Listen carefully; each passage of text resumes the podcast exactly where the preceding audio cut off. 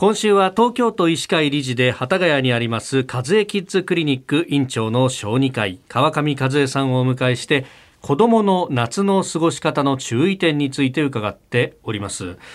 まあ、あのコロナだとかね感染症の話中心になってしまいましたけれども夏休みの過ごし方全般を考えると先生どういったことに注意したらいいですか？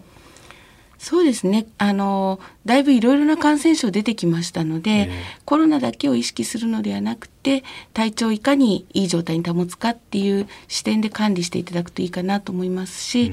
あの子どもたちにはこの2年間だいぶ抑圧されましたから楽しい夏を過ごしてもらえたらいいと思います。うんそうですよね、はい、そうだってコロナの前に川上先生にお話を伺ってた時はもうあのある程度楽しいのは分かるけど規則正しい生活をしましょうねとか、はい、そういうことを話してたわけですもんね。そうですね。うん。まあ、その子供にまに取り組んでほしい夏の過ごし方楽しいことやってほしいっていうどうですかね？いろんなとこ連れてくっていうのはまだ躊躇する親御さんもいるかもしれませんが。そうですね。あのお出かけもいいとは思いますけれども、うん、子供にとっての楽しさそれからあの将来に向けてのいろんな経験っていう意味では大人がこうセットアップした遊びだけじゃなくて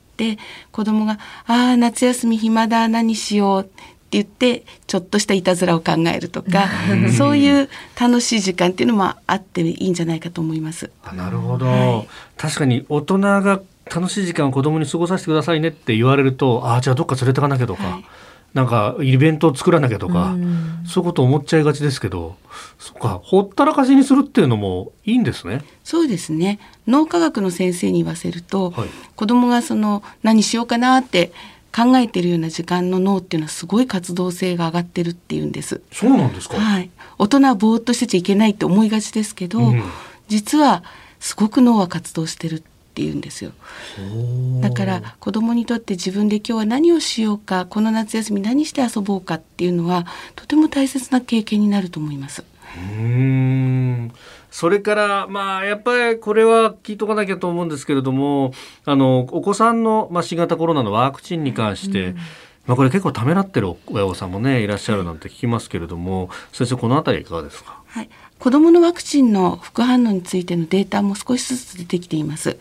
6月の中旬でしたか？国の会議の方でも、あのデータの途中経過出てましたけれども大人に比べるとワクチン後の発熱とか筋肉痛も少ないようにデータ出てましたから、うん、あのよくお母さん方自分が打ってつらかったから、うん、子供には打たせたくないっておっしゃるんですけど、うん、それはあんまり考えなくていいと思います。から重篤な副反応も報告まあ1例2例はありますけれども大きなものはないようです。うんまあ、そうすると打った方がと。そうですね。あのかかった場合の後遺症とそれからワクチンの効果っていうようなものを考えた時に、まあ、ワクチンに期待するところはあると思います。うん。これ1回目2回目大人と同じですよね。間隔を空けて3週間ぐらいでしたっけ、はい、開けて1回目2回目そうです。今子供はそこまでですね今後を考えた時に大人の場合ってそこからさらに6か月空けてもう1回打ったっていうのがありましたよね、まあ、この辺っていうのはあの免疫学的に言えば大人と同じように3回やった方がいいと思います。ただ今現在で子どもの接種率20%ぐらいです。